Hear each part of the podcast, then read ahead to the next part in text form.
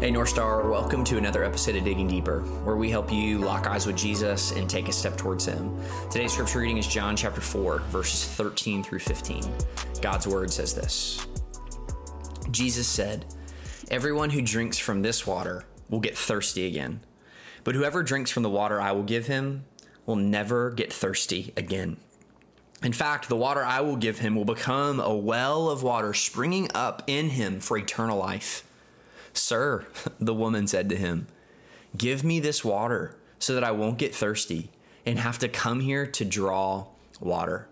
We continue our look at the Samaritan woman as a part of our Echoes series, and we see here in verse 13 and 14 that Jesus unveils or, or reveals more details about this living water. He gives us a few specifics I want to include.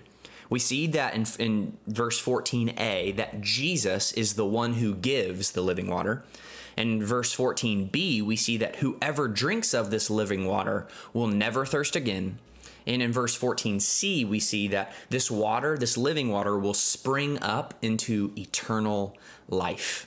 Now, this is an awesome picture. This is a master class on contextualizing the gospel.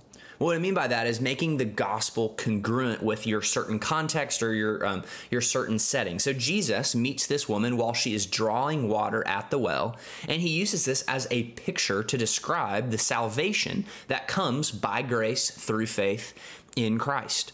Unlike the hard work of drawing water out of a physical well, this living water will become a spiritual well of water springing up into eternal life.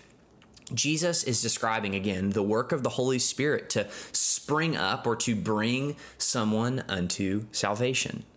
Further, this principle of living water applies to the reality that no one can ever satisfy the thirst of a human soul with what the world has to offer. Whether it's wealth, pleasure, power, prominence, or fame, you name your thing, they all leave the soul thirsty. The only source that satisfies is the living water that is offered to us by Christ alone. Now, once we taste the living water, it should not be expected that we cease thirsting for other things. I came to faith many years ago, but I still have this thirst. I still feel empty at times. So what, what do we do with that? Is it rather it means that our eternal thirst before an acceptance before a holy God has been quenched. And as we await that day until we are with him face to face, we long for the daily, for the sweet mercy of this living water to touch the lips of our hearts. So Psalm 42 verses 1 through 2 states this: As a deer longs for flowing streams, so I long for you, God. I thirst for God, the living God. When can I come and appear before God? May we long to drink of his water that satisfies the deepest longings of our hearts. Let's pray. Our Father, we thank you for your word. Pray that by the power of your Spirit, Luke 4, Lord, verses 12 through 14, would change us into the likeness of Christ. Lord, we thank you that you are the one who gives living water that the one who has this living water will never thirst again. And Lord, that this living water springs up in us eternal life. God, I pray that we would not long to quench our thirst with the things of this world.